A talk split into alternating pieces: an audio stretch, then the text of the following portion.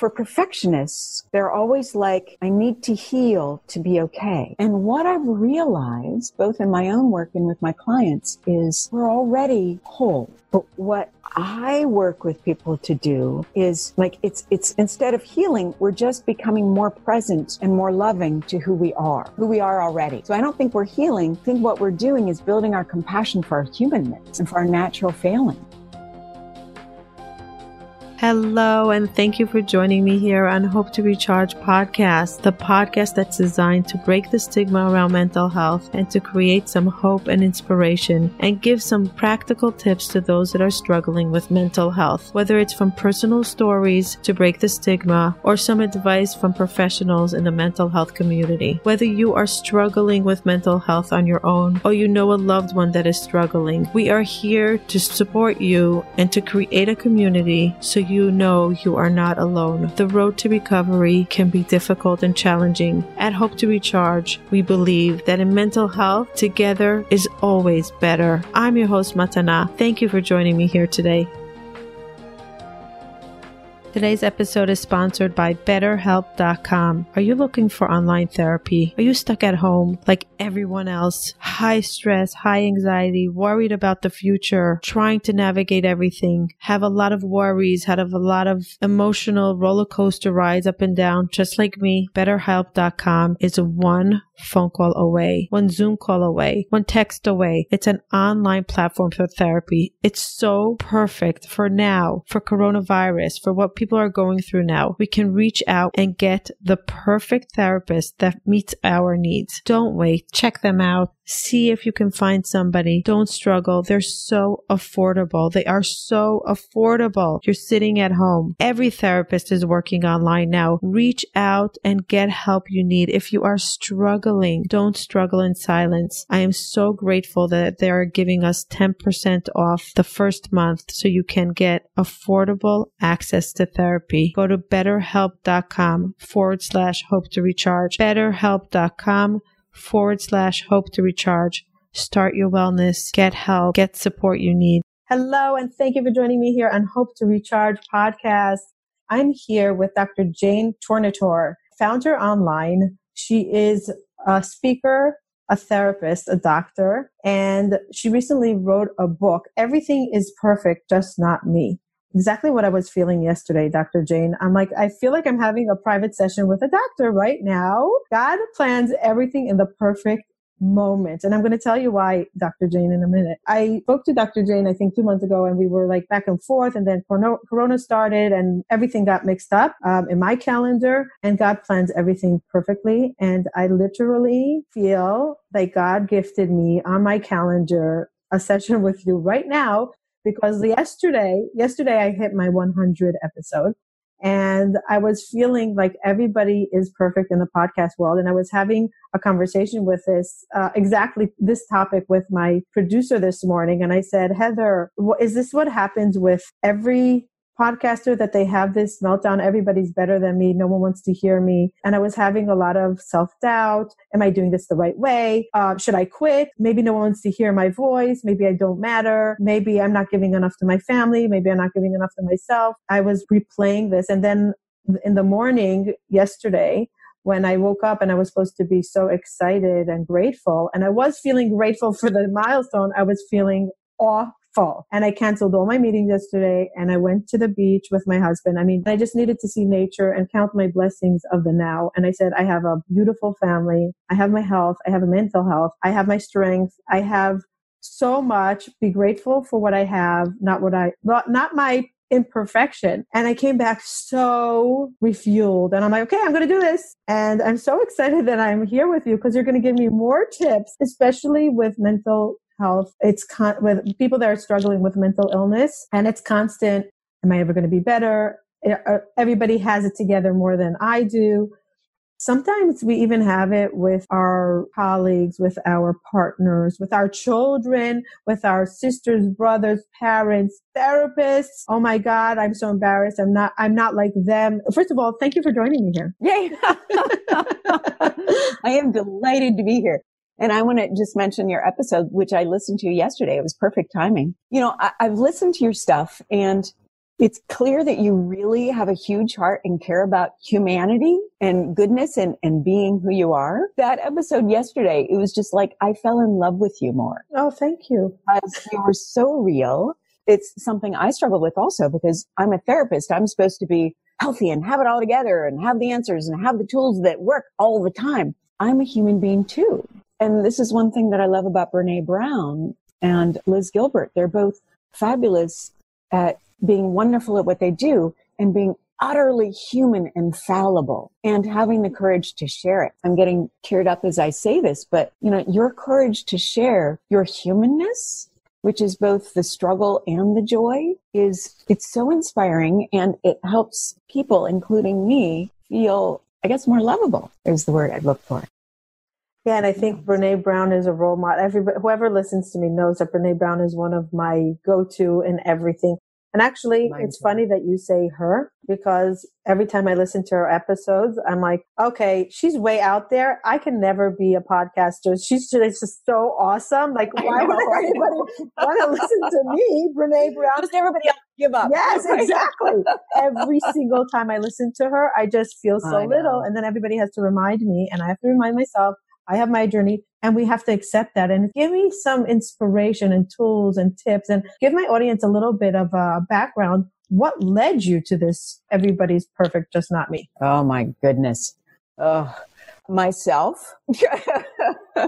I'm a recovering perfectionist. I don't think I will ever stop being a perfectionist. I'm much kinder with myself with my perfection. But I grew up and we all have these ways we develop as little kids to cope with the world and to cope with how safe the world feels and who we need to be in the world to be safe. And so we all develop these, these coping mechanisms, which when we're little kids and we literally have no power. When we're little kids, we have no power. We depend, our lives depend on belonging in the people who care for us, right? Whether they're healthy or whether they're not, whether they're cruel or whether they're just unconditionally loving, we at, at that point need to figure out how to be safe. And for little kids, the tools are how am I, how can I be different? So I'm safe. And in my case, I wanted to keep my family safe. So how I and the people I love are safe. And, you know, everybody has their own coping mechanisms. Mine was perfect. If I'm perfect, if I'm good, if I'm funny and kind and don't make waves and just the pe- person everybody loves, then I'll be fine and nobody in my family will be hurt, right? Which, you know, is super, it's a super awesome goal. It's not achievable because I'm human. I can't be perfect, but in my little psyche and, you know, those beliefs we form before the age of six, unless we consciously literally reprogram our brain through different ways of thinking, like gratitude, unless we consciously reprogram, they are the unconscious drive for how we choose to be in the world. You know, people who say, Oh, I, I want this healthy habit and I just can't seem to do it. I know it's good for me. I want to do it. I've got great intentions for doing it and I just don't do it. And when that's happening, I always know that it's some unconscious belief that is stronger than our willpower. 90 to 95% of our beliefs and actions are unconscious, which makes sense. I mean, we breathe unconsciously, we work on, walk unconsciously, we do a lot of stuff unconsciously, which is awesome. Because if our whole time was spent on how do we get out of this chair again? What, what do I do? I mean, we wouldn't get anything done. But a lot of that is also the unconscious belief systems that were created when we are very, very little. And the only way to actually change them is bring them to consciousness and then make different choices and go, oh, I'm still safe even though I'm doing something radically different. Like every time I share some imperfectionism, I'm doing a lot of self-soothing inside going, I'm okay. I'm okay. Now I've let them know I'm not perfect. I'm okay. I'm okay.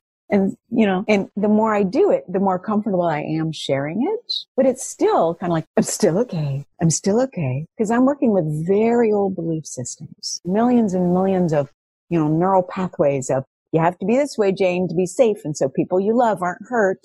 Um, my family, while I love them dearly and they love me dearly, there were issues. There, you know, we had violence in our family. And so, you know, there were really, and, and I saw, I was never hit, but I saw people I love being hit. And so that's why I figured if I wasn't hit, then I must know how to do something magical so I'm not hurt.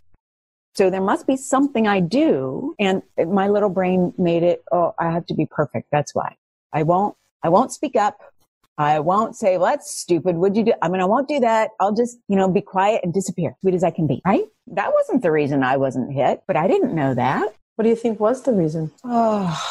Oh, it's a long story. Uh, a lot of dynamics. One, because I was the littlest, and two, because I learned from watching everybody else in my family to stay quiet. I learned to go under the radar and not disagree. I think that's that's a lot of it. It's not all of it.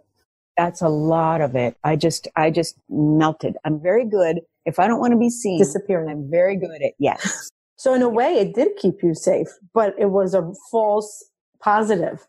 It was a, exactly. a false belief that you're exactly. safe it was safe physically, but emotionally you were you were destroyed because you didn't have yeah. your. Now I understand why you loved my 100th episode because that's what I was talking right? about exactly.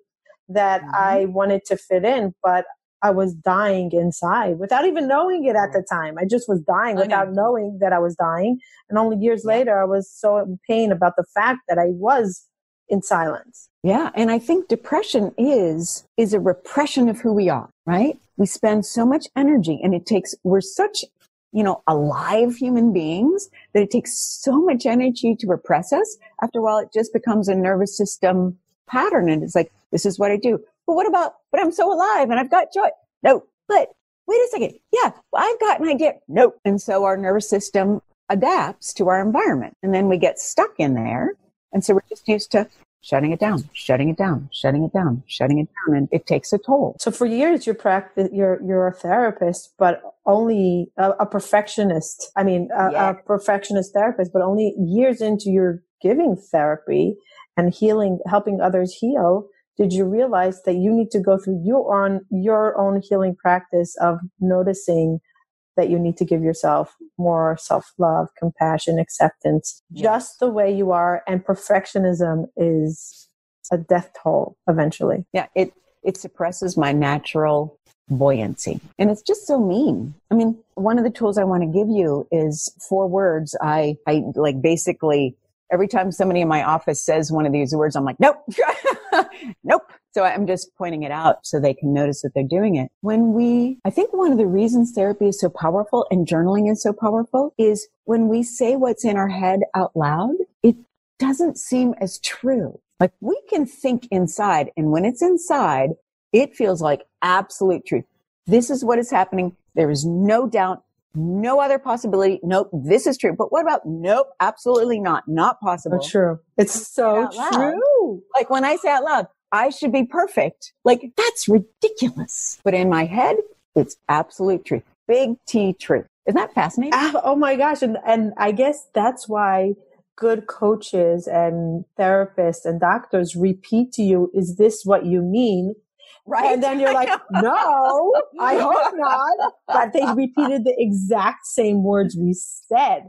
Right. Let me get you right. Is this what you say? Is this what you, you're saying? And mm-hmm. then you're mm-hmm. like, wait, no, no. Because when we right. hear it out loud, it's not the voices in our head. Wow, that's so interesting. Isn't that fascinating? I don't know what it is. Maybe it's, I know a different part of our brain is activated when we hear stuff and when we speak. So maybe it's just bringing more parts of our brain on board. So it's not just our ego giving the nasty messages. You know, you talk about the why do we why do we say stuff like this? Our neocortex is some some think it might be the center of our ego, and the ego never says you're doing a super job. Yay for you. That's awesome. You can take a rest. No, the ego is always like you should be better. You should do better. Do it differently. Forget it. Don't even try because you should have done it already. Who do you think you are? And um, there's some belief that our ego is centered in our neocortex, which is the newest part of our brain. Like very few mammals have a neocortex. And most, when we, when we are not actively engaged, when we're not, you know, like totally engrossed in what we're doing, the neocortex is searching for danger. It's searching for what's wrong. It's searching for how we should do things and fix things differently. Like it's constantly on a search. And we have on average like, so like 60 to 70,000 thoughts a day, right? Most of them repetitive, most of them negative. Yeah. So this is why practices like gratitude is so powerful because we're literally rewiring new neural pathways to compensate for the ones that happen without us even thinking about like automatically we're like what's wrong? What's wrong? What's wrong? What did i do wrong? What's what did he do wrong? What did she do wrong? What did i do wrong? What am i missing? What like 60 to 70,000 times a day Unbelievable. Unbelievable. And I also heard that at night we're replaying the loudest voices and the voices that we play right before we go to sleep. So even when we're sleeping, we're replaying yes. voices in our subconscious and it's going over and over and over. And the loudest, the, vo- the louder the voice was during the day and right before you went to sleep, that's the voice you're going to have at night. And usually you're going to wake up with that same emotion. So if you're going to sleep in a positive place, you're going to wake up right. in a positive.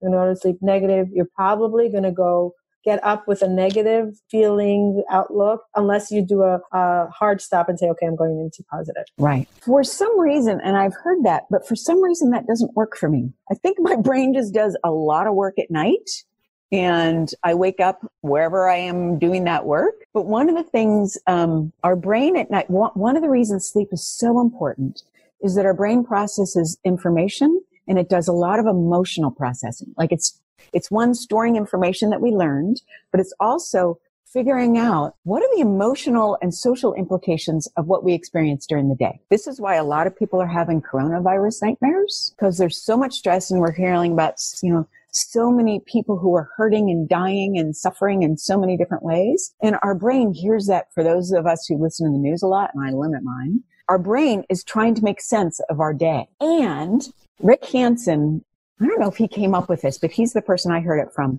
He said, uh, the brain is like Teflon for good, gratitude, happiness, compliments. And the brain is Velcro for bad. Like you, those loudest voices are almost always the negative ones. And this is just how our brain works. And it makes sense because it kept us safe. Like when we were back in the savannah days, wandering the lands, you know, which was gonna, which was more important, where the strawberries bloomed or, you know, the, the pattern of the t- local tiger, right? You're going to notice the tiger. You're going to put all your energy on the tiger. It's what kept us alive. And we still have that brain structure, but we don't have the same dangers we had when our brain was formed. So this is the brain we've got and it's gratitude practices and, you know, focusing on what we can do, what we are capable of, um, that can rewire our brain as it naturally came to us. And so you're right. If you go to sleep with gratitude, and I practice gratitude first thing when I wake up and last thing before I go to sleep, those neurons are firing. Your, your, your brain's sorting of the information of the day is going to include gratitude. So you're literally changing how your brain stores those memories. It's awesome. Did you, do you learn this only later in life? After you had some kind of a wake up call? I don't know. I've been doing self growth work for as long as I can remember because I always knew I had so much pain. And yet people who loved me would say, Jane, why do you like what? I had a horrible self esteem. Oh my goodness. It was just horrible. And people would look at me and they would love me and I was delightful. And I had friends and people who loved me, but I could never take it in. And I was so confused. I'm like, why do they think I'm so great? Why do they want to spend time with me when I'm garbage in my mind? I'm wondering why anyone wants to be with me at all. And so I was curious enough and insightful enough to go, well, maybe there's another way to be inside my head. So I started a search very early on other ways, uh, you know, hearing other voices and reading and mostly reading at that time because we didn't have podcasts, but reading other voices. Like I read Brene Brown, like for a while I read her every year, Gifts of Imperfection every year. And I would just listen to all these people, you know, you know, you can heal your life, all that stuff. And I was like, oh, there's another way. There's another way than, than my belief system. And I just kept at it. Actually, do you want to know the really turning point the real turning point towards self love. I don't tell many people this story, but I was dating someone in graduate school and I had hoped to marry him. And he left me for another woman who he'd been with before. And I was devastated because one of the, one of the beliefs I learned was if a man loves me, if a man loves me, I'm lovable. Nobody ever said that overtly, but that was just one of the things my little brain figured out. You know, it was what I learned. But, um, so I literally became suicidal. I was suffering. I was drinking a lot. I couldn't focus. The only things that I would feel better was when I was exercising or I was drunk.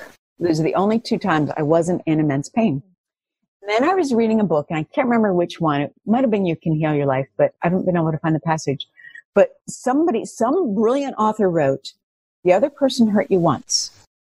You hurt yourself a thousand times every time you think it. And I'm like, oh, wow. Because at this point, I hadn't talked to my ex in like three months. And I was still like every day, knife, knife, right, knife right, about right, him and, and, and his partner, knife, knife, knife. And I'm like, oh, I'm doing this. This is not him. Right. This is me. Oh, wow. And so I, at that point, I went, okay, well, this isn't, this belief system clearly isn't going to work for me. Right, right. So it's time to find another one. So I read everything I could and did all sorts of stuff and did, started doing little acts of self care. So I would love myself. So I would never depend on somebody else to love me for me. Now I love receiving love. Right. It's awesome. Everybody does. Right. But I can't make someone love me for me. Say that again. I can't make somebody love me for me. Powerful so words. Many of us do that. I mean, so many of us do that. But when we love ourselves so much, we're so lovable. We're like magnets. Right? Yes. I know. I know. When we love ourselves with all of our imperfections, mm-hmm. we're a breath of fresh air. It's right? like, oh, she's awesome. She knows that she's imperfect because no one's mm-hmm. perfect and she's okay with who she is he, yep. she. Um, and we implicitly give them permission to love themselves when they're imperfect also. Like we don't have to say anything. Nice. But their little brains are going, well, she's imperfect. She can love herself. Oh, right? Right. So tell me about the book. How did you come about writing it? It's a, it's basically a toolkit to self compassion, acceptance, love. So how did you come about to write it? And, and is it, is it um, is it practices that you trained yourself that worked perfectly and you're like, I need to give this to the world because if I. They don't work perfectly in my life. Oh, they don't? no, sometimes they work better than others. Mm. I like to have a lot of tools. Right. So I can, sometimes I go through all of them. And sometimes this one works and this one doesn't. Sometimes this one totally works and then this one doesn't. But it's having a toolbox right. to fit us in the moment. And there's some days, Matana, where I am not to be consoled. And we just want to feel bad. Like, yes. We just want to feel bad. in it. So I forgive feel myself it. for feeling. Right. And I just feel it. Right. Yeah. Oh, can I share that yes. model? Yes. My feelings model? Yes. So I developed this model one day when I, um, I, uh, acquaintance of mine was having massages at half price and I love massages and it's not something I do a really great job at gifting myself. So I'm like, oh, I'm going to get three massages. I'll help her. I'll help me. And this is awesome. So it was a six months package and I got one and it was awesome. And then I didn't make another appointment for a while. And then one day I'm sitting in my living room and I'm, I'm thinking, Hey, I wonder when that massage package is up. So I text her and I said, when's that package up? She said, next week. Oh my God. Right. So I went on her website to schedule nothing available. Like literally I would have had to cancel clients to get a massage. I'm, not going to do that. I'm not going to see. Yeah, I got to get a massage. Right. So I was like, crap. And I was just walking around fuming and being so angry. And I was alternating between, well, she should have let me know six months was almost up. And I'm like, no, it's not her fault. She didn't do anything wrong. Well, well, she shouldn't have had a six month package. It'd be, it should be a forever package. No, she gets to, it's her package. She gets to set the limits. And I'm like, well, stop being so stupid. You shouldn't, you just wasted money. Stop crying over money. And, and so I would just alternate between trying to stop myself from feeling it and trying to blame her or me for what I was feeling. And it was awful. And then all of a sudden, I remember I was walking into my kitchen and I stopped and I'm like, oh, I, I'm angry and I don't want to feel it. Because in my family, anger is dangerous. So I learned you just don't feel angry. And then I'm like, whoa, of course I'm angry. I lost some money. Of course I am. So I went and sat on my couch and I just sat there and just felt angry. I tried to stop my thoughts and I just felt angry. And then after about five minutes, I got up and went, whoops. Well, I won't do that again. And then half an hour later, she texted me and she said, Hey, if you want me to extend that a little bit, I'm happy to. yes. They are right online and book both appointments. Right? So, so it was a really easy lesson, but it was a beautiful just experiential lesson for me of when we just sit and feel our feelings, like they're meant to be felt. They aren't stuckings. They aren't repressings. They're feelings. And when we stop and just feel them as much as possible without thought, but just physically feel the emotion, they're gone. Like our body's natural process is done. Like anytime we get startled or, or hear something, within research says anywhere from 90 seconds to two minutes, our neurochemical response is done. So if it's still there, it's because we're repressing it and stopping it from flowing. We're feeding it. So we just keep it going. Right. So, and in the spirit of non-perfectionism, I've never gotten down to two minutes. When it's a really big emotion, the fastest I've ever gotten to is five minutes. And that's with a lot of practice. But it could be, it could be also an hour if you need it. Could it. be an hour. And if it's a real big, I just, when I was interviewing somebody yesterday that lost her husband when he just went to mm. work, he was 40 years old, went to work and collapsed at work and no, no warning. He just collapsed at work oh. and passed away. And she was saying that um, the wisest words she had from some someone coming that a grief counselor came and says everybody's going to throw medication on you to stop the pain because the pain is going to be unbearable. You have to walk through the pain. You have to walk through it. There's no avoiding it. You have to feel it feel it feel it. Feel walk it. through it. I have a quote. Can i share yes, it with you? yes. From rilke Rainer maria What rilke? Let everything happen to you beauty and terror. Just keep going no feeling is final. Walk through it, get to the other side of it, right? That's what you're saying. And everybody has, and when we're mindful about it and we're setting aside time and say, okay, let's see if we could do it in 20 minutes, let's do five minutes, whatever it is, people, we, sh- we really need to expedite it, but be mindful how long it's lasting. And if we can, okay, where are we holding now? Where are we holding now? Exactly. And, and, and in a way, maybe he said, okay, I, I was angry enough today. Maybe we'll revisit the anger tomorrow let's put it mm-hmm. aside, mm-hmm. but walk through it until it, it kind of changes. But if yeah. we try to avoid it, it's not going to change. It's going to keep on um, touching us, like tapping on our shoulder. I'm here. Right. I'm here. here. I'm here. here. Right. right. Exactly. exactly. Very insightful. And my yoga teacher, when I was, I say this a thousand times, and I'm going to say it a thousand and one. My yoga teacher, Devira, that's right, which I owe a tremendous amount of gratitude to her when I was so depressed, she used to, and I used to say, Vera, I need this healer. I need that. I need the doctor. I need, I can't. When, when am I going to end this pain, this darkness, this depression? Right. She said, Matana, you have all the answers inside you. Stop avoiding the pain. Feel it. Right. Be in it. Let it attack you. Let's just be in it. And I said, who wants to be in the pain? I want to disconnect Nobody. from the pain. I want to just let it go. And she's like, well, there's no way out. You have the, you need to feel it in order to leave it. And, yeah. and when, and I didn't want to hear it. And she kept on saying it over and over and over until I'm like, okay, I need to feel it. And that was the beginning of my switching, like looking yeah. for everyone to fix me besides me fixing myself. Yep. The power is always within us. Mm. Always. So what's another tool that you use? Oh. I want to, I want to give the audience a bunch of tools because I do believe that the foundation foundation. I tell this to anybody that comes and asks me, where do I start healing? Self love and self acceptance and compassion. Yeah. Those are the three. If you don't have that, you can keep on doing work. They'll stick for a while, then you're going to fall apart again. If you don't have the fundamental tools and the practices and, and just believing of self love, acceptance, compassion, you won't last too long before you, you fall and then you're frustrated again that you're you're in that dark gloominess. We all fall the question is how long we stay in that yeah. in that little space of darkness. So i believe that that's the foundation. Before you do Absolutely. anything compassion compassion acceptance. So give me some of of your tools your magic tools that are in the book and i highly recommend everybody buying it. Yay thank you. One thing that's kind of a core principle in how i work is like my motto is love yourself now. You don't have to wait. Because so many people, especially I draw perfectionists to work with me because, you know, I am one. But we think when we're here, somewhere we're imagining we're going to be okay. When we're here, we're going to be lovable. And then when we're there, we're going to be okay. When we're there, people can love us. We always have this goal in mind. When we're there, we'll be okay. And um, I've kind of shifted my beliefs about healing because for perfectionists, they're always like, I need to heal to be okay. And what I've realized, both in my own work and with my clients, is we're already whole.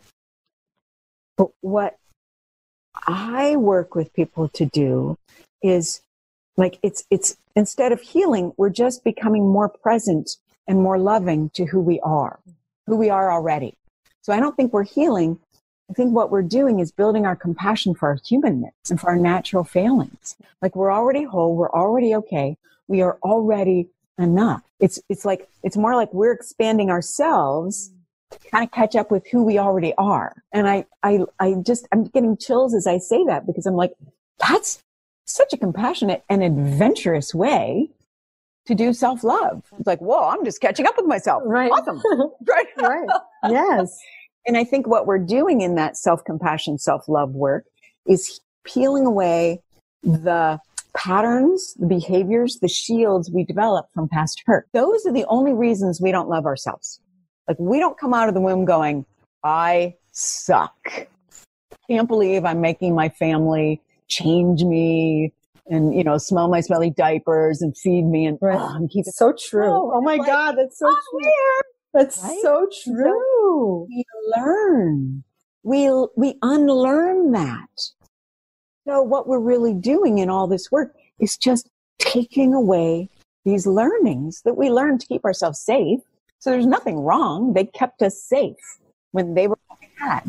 But now it's kind of like, take away this, take it. So we can expand into who we really always have been. But like depression, we're squishing ourselves. Like we're squishing our natural being to, so we can quote, feel safe. Yeah. Yeah. So anyway, that's my reframe on healing. It feels much more doable to me. Yeah. no, right. And it's, it's also not, um, one switch and it's over. It takes time. Right. It's a practice. Right. Absolutely. It's a, it's, it's relearning. It's relearning. Absolutely. And just like exercise, like somebody said to me, you know, we think once we do the self-help stuff, we should be all better, but it's not like we exercise and go, great. I've got the body I want. My muscles are toned. Now I can do something else. No, we, we always exercise if that's important to us to keep our muscles toned. So, but we think with self-help, we should, okay, now I should just, what's wrong with me that I still have these doubt? What is, oh, this doesn't work. We don't say that about exercise. No, right. It's constant. Right. It's constant, it's constant. And that's okay. Right. Absolutely. Because remember, we've got our neocortex. Right. It's constant. and when we stop, we regress. We re- yes. When we right. stop, we regress. Our little neocortex is like, you're doing it wrong. You do, it just wants to keep us safe. There's nothing wrong with it. But safe is not thriving. Safe is not expanding. Safe is small and making as small a target as possible. Right, right. And it can't thrive there. Right. But I want to share four words that if I were queen of the world, I would ban the word should, must, have to, and need. Should. And from again, must, should, must, have to, and need. And for Midwesterners, gotta.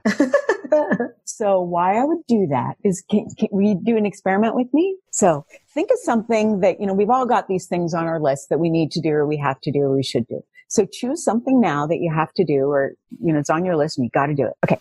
Now, if you want to share it out loud, yeah. fine. If you just want to say it inside, say it and then close your eyes and notice what you feel in your body. Stress. Right. And where do you feel the stress? My chest. Your chest. Great. Beautiful noticing. Now say it'd be a good idea for me to do whatever it is you. Wow. I'm already breathing deeply and just relaxing. Right? Just took a breath.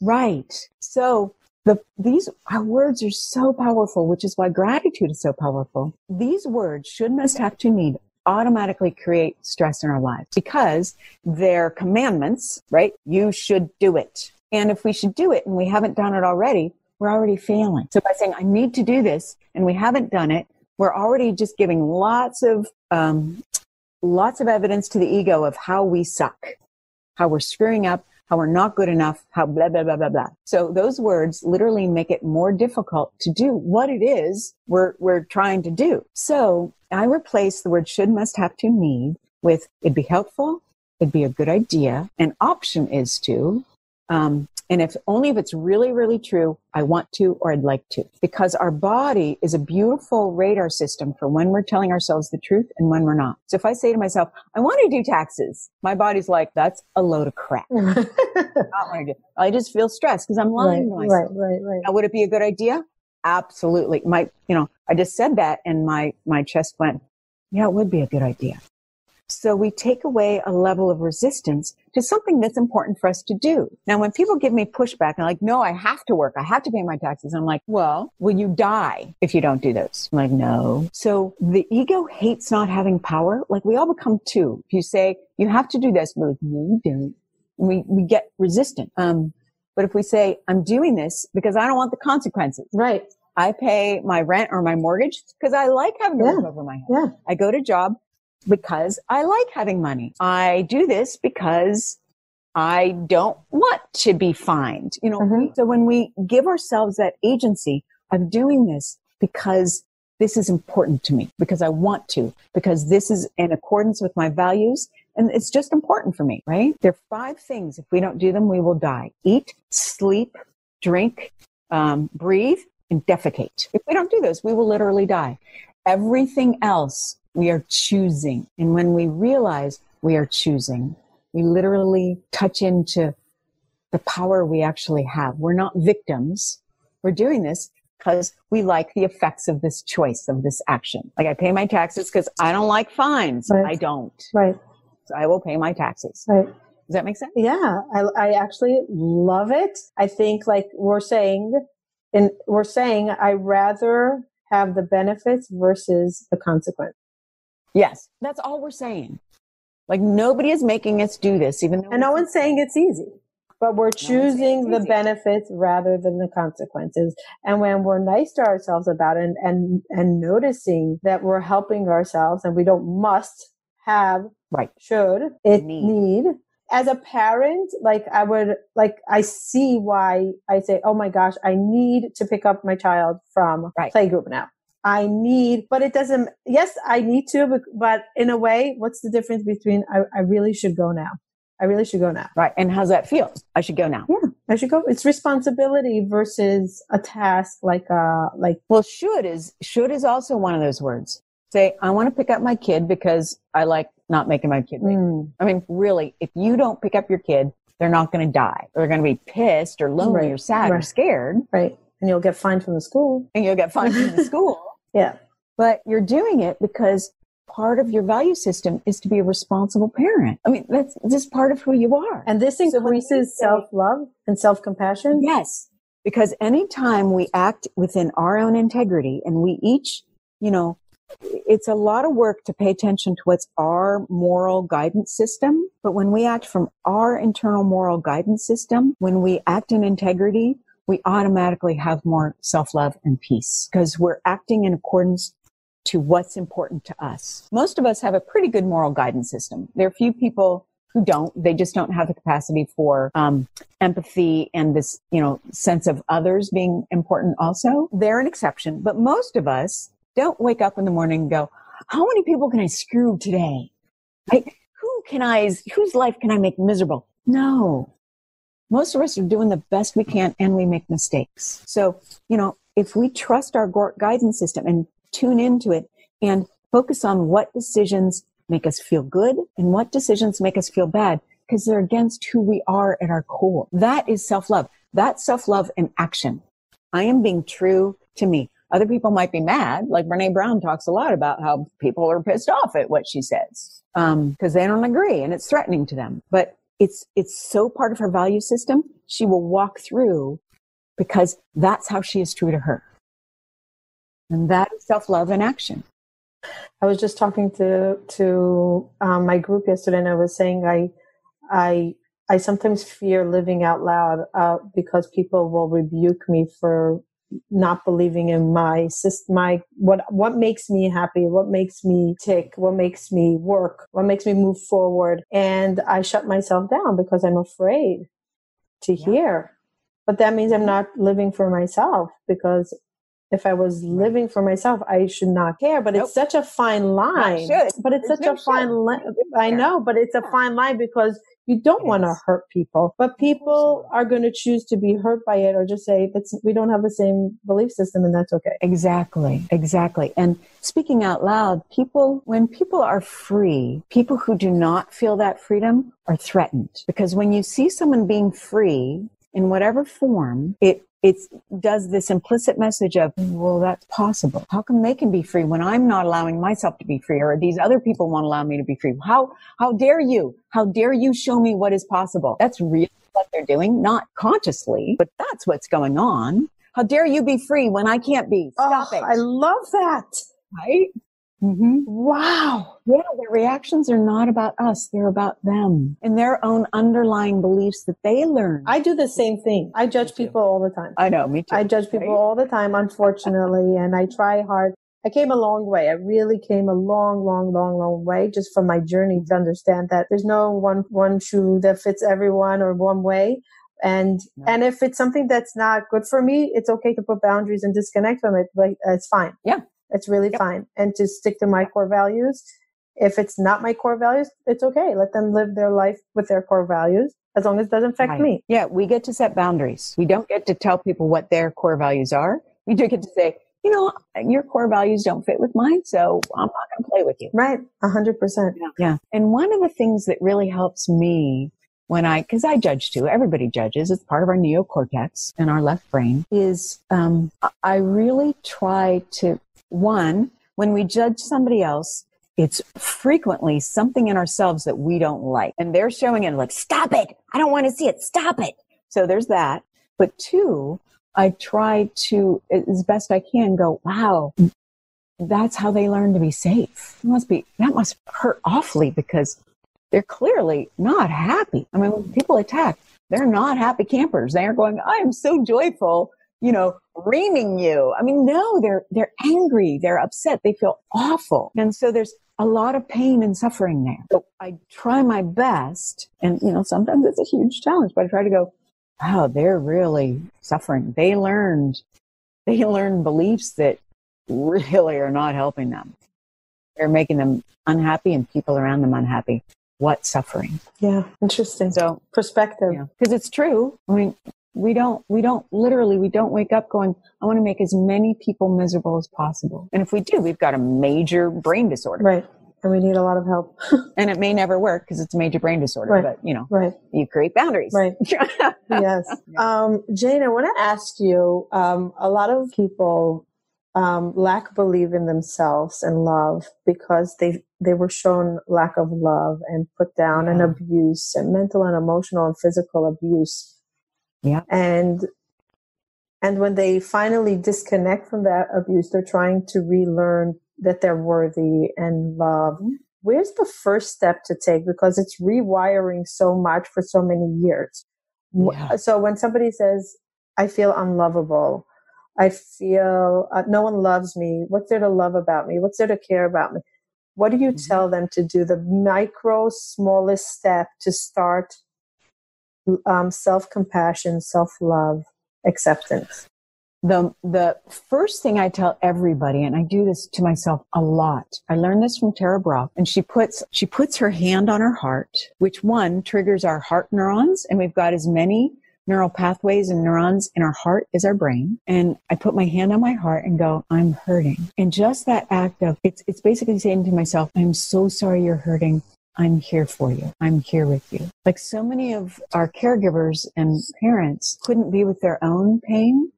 So they couldn't be with their kids' pain because it was too much. They couldn't, they couldn't be with it. They couldn't, so stop it. I'll give you something to cry about. I mean, you know, they can't handle the pain. So they don't want you to have your pain because they couldn't handle their pain. So the first act of love is hurting and being, you know, as you, you talked about like walking through that pain, being with ourselves as we're having our very natural feelings. Wow, I don't feel lovable. I'm hurting. Oh. Like giving someone a hug when they, a little kid a hug when they scraped their knee when they fell. Exactly. You're okay. You're just hurting. This will pass too. You're just hurting. That's when parents can give their kids the capability to be with what they're feeling, like to be bigger than their feelings and their thoughts. It's such a great gift. But most of us don't know we're bigger than our feelings and our thoughts. So we can't teach that to the the ones in our care. Right, right. So this is basically like, I'm here for me. I'm totally fallible. I'm not sure I'm enough to be with me. And yet here I am being with me because it's what I've got. And just a simple hand on the heart is a great love or great act of self-love and self-compassion. Okay, great tip. And do you believe in um, affirmations, words of affirmation or stuff like that to reignite our self love with ourselves that was completely put out? Yeah. I um, have had a love hate relationship with affirmations because when I started this journey, I would say, I am beautiful. I am lovable. I am wealthy. And I like in, when I would say that, you know, my body would go, you are so lying to yourself. And I'd feel worse. I'd actually shut down. Like I was reading Wayne Dyer on the beginning of this journey and he said, uh, your thoughts create your reality. And I, I literally, I put this in the beginning of the book. I, I shut the book and went, I'm screwed. I must not even try because all my thoughts are awful. So I will be awful for the rest of my life. But what I've discovered, and there's this woman named Dana Wilde. She wrote a book, Train Your Brain. She's awesome. She, she developed a methodology to make affirmations that actually work. So instead of saying, I'm so lovable, I would say, well, I want to be lovable. And if that even felt too much, I would go, well, I, I, I want to want to be lovable. I totally being lovable would be, I would love that. And I can get behind that. My whole system can get behind that. And then it shifts. Not, yes. So you stay there until that's totally comfortable. And then you push it a little more. Like with my clients, if they can't want something, I'll say, do you want to want it? And they'll go, yeah, yeah, I do. Cause our heart speaks to that, right? Our heart wants this. But, um, so when they get comfortable with one to one, I'm like, okay, do you want it? No, it's too much. Okay. So let's do, I'd like to want it someday. And then they stick with that until that's comfortable. And so we just kind of gradually, gently, easily, compassionately build our, our mantras, our affirmations to just stretch us just a little bit. If we stretch too much, shut down. If we stretch a little bit, it's like, oh, nobody killed me. I'm still safe. Stretch a little bit. Okay. I'm, I'm knowing, wait, I am. I'm still safe stretch a little. Wait and see, you know, we go through the fear until we're safe. And then we step to the next level of fear until we're safe. I, I, I think I'm going to use that. I'm actually going to use that, even though I'm a huge believer in the power of words and, mm-hmm. yeah, and the secret, the power, the journey, all that. I, I'm so, that's what changed my whole mindset. But for years I was battling it and I said, okay, it right. can't hurt. I'm going to do it even though I don't believe in it. And I just kept on noticing my mm-hmm. thoughts, but I think it would work better and faster if I would just do what you did, like micro steps, it micro step, and it just evolves faster. Because we have less resistance. And just like the word should, must, have to, need, they create resistance. Affirmations that we want to be true, absolutely. They're too big, so they actually create more resistance. So we have to fight our way through the resistance versus just a little resistance, which is easier to step through. Another one of my favorite affirmations, which I got from my friend Melissa, is I'm the kind of person who. I'm like, the kind, I'm the kind of person. Person who. Mm-hmm. I'm the kind of person who likes to exercise. I'm the kind of person who likes to give my body food that's good for it. I'm the kind of person who likes to get ready for bed on time. I'm the, you know, even if you don't we, like early bedtime. Well, I'm the kind of person who likes to go to the bed or something that actually like works for us. If you don't like an early bedtime, your clock is not set for it don't try to make yourself an early to bed person. Work with how your body is. I'm the kind of person who goes to bed with enough time to sleep or, you know, whatever it is that actually fits you and your life and, you know, how you live. But what if it's not true, but I should? I feel like I should, but it's really not me. So maybe I like, we go to right. sleep late, but we're getting up without energy. I'm the kind of person that likes to wake up with energy. Right. Yeah. Say that. And then you know, that, will work feed backward. into your unconscious. Right, right. Yeah. I'm that kind of person who likes to feed up with energy, to wake up with energy. Well, what would actually help me do that? So one of the things we can do is put our subconscious to work for us. Like the tools I give are so super simple, but they work on the conscious and the real power is the unconscious level. When we like our unconscious is basically saying, Hey, what do you want me to focus on? Hey, what do you want me to focus on? Um, so if we say, I'm the kind of person who, your brain will be like, okay, well, if I like to wake up with energy, then going to bed by 11 might be good. But I don't like to go there but then. I know, but you also really like waking up with energy. So it might be worth a try to see if it works to wake up with energy. Because what actually is more important to you, waking up with energy or staying up to read the book or have time to yourself or, you know, whatever the reasons we stay up and let your own guidance system choose. It might be staying up is actually more important to you than waking up with energy. But let your guidance system, not the should, but your guidance system help you choose what your path to health is. Love that. So helpful. And it's with kind and it's like it's with kindness, like for our children. If we say, you must go to sleep now, or, you know, it'd be a really good idea if you went to sleep now because you'll have more energy tomorrow. Exactly. Do you like having energy or do you like waking up tired? No kid's going to say, I like waking up tired unless they're feeling belligerent. Right. Then they will. Right. Right. Go, oh, right. that's funny. Right. Really? Okay. okay. yes, but it's always kids listen better when we do when we come with compassion and empathy yes. and soft voices. It's so hard to do. I'm far, far, far, far, far, far, far, far from that. Right, me too. Right. Uh, but I know, and I catch myself sometimes in the moment when I'm like an authority and I know that they're not listening. When I'm an authority, right. they're not listening. They're just not listening. Right. But when there's a conversation, it could be an authority with a conversation and empathy and, and sympathy, and they still respect you. But what's the tone? And that's the way we should speak to ourselves. Right. Uh, not should. Oh, it's super helpful though. wow, look at that radar you have. Your radar right? is up. Your That's radar right. is up. Good for you. Awesome. Thank you. Thank you for catching me. Wow, that's a lot of exercise. I wish there was like a buzz, you know, the new cars, like right. when you go off the show, like a little uh-huh, bit off the yeah. line, it buzzes and right. Like the car's like, oh, you're not in your lane. right? I know. nice, nice. So I have um, two more questions. One that I ask everybody, okay. and one specifically for you. Um, okay. What do you believe about the saying "I am enough"? I believe it's absolutely true. Always has been, always will be. No should. Uh, oh, no. Oh, no, I don't believe that much enough. okay. Do you believe it's a good idea? We say all the time. Do you believe it's a good I, idea to say it yes. to ourselves often, even if we don't feel it? I'd say if we say it and it makes us feel worse, like it creates a repression of some sort, a stress of some sort, then don't say that. Make it so you can say it so it's a little bit of stretch. I want to believe I'm enough. Like go back to that, what you taught me exactly. a few minutes ago. Go back yep, to the comfort zone where you are. I want to believe. I want to feel. It would be yes. awesome to feel that I'm enough. Yes. I want to get Absolutely. there. Oh, I love that. I love yeah. that. I love that. I love that. I love that right? Because it literally expands. Oh. When you say it, it expands you, yes, right? And you can actually uh, deal with it and your brain can wrap yes. yourself around that feeling and emotion versus saying, no, I'm not. No, I'm not. And give you a thousand reasons why you're not enough and a thousand right. reasons why people ta- taught you that you're not enough. Right. Yep. Beautiful. Oh my gosh. I love this. I love this. I love this. Okay. So before we go, and before we ask you where we can find all of your stuff and your and follow your teachings, what does hope mean to you? Mm, that's a, what a great question. Hope means there's always possibility for change. I feel like it's like your statement, right? Your statement of I should, uh, not should, I would be great. That's hope. It would be great. I'm not there yet. Yes. It would be yeah, great to feel mm-hmm enough. It would be great if I believe yeah. this. It would feel good.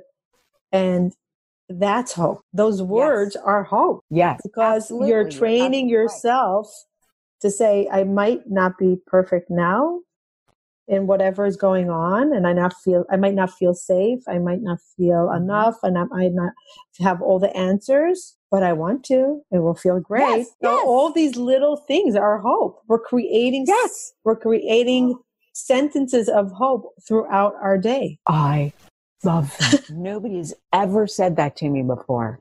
But I just that got it awesome. through now because that's awesome. what we were saying, right? Creating uh-huh. that space yeah. to not reject the no, I'm not, no, I'm not. Give it possibility. Right. And what's that? Yeah. Hope. Hope. Yeah. Awesome. Awesome. That was awesome. I've never thought about it that way. Wow. I love that. Beautiful. Thank you. Thank you so much. So where can we, your book is on Amazon, right? Everyone's perfect, just not me. Yep. Everything is perfect, just not me. Everything is perfect, just not me. Get the book, toolkit, great ideas. What we discussed now is a sample of what's going on in the book. Yes. Where can people follow you? Um, I have, uh, if people want to sign up, I send out kind of monthly love notes which is uh, my uh, perception or and tools for how to help us when we're suffering, tools for stress reduction, just ways to to perceive and be in the world for with more compassion and self-love and less stress. They can go to my website everydaylove.me. I've got a little uh, PDF there of uh, you know four words never to say and then the four words to or the the words to replace them with if they sign up for that, they can then get my love notes. And I'm also on Facebook, Everyday Love. I think that's, yeah, not me on the my website is everydaylove.me, but the Facebook is Everyday Love. And I've got little posts of quotes that inspire me and stuff like that. Awesome. Thank you. Thank you so much for joining us.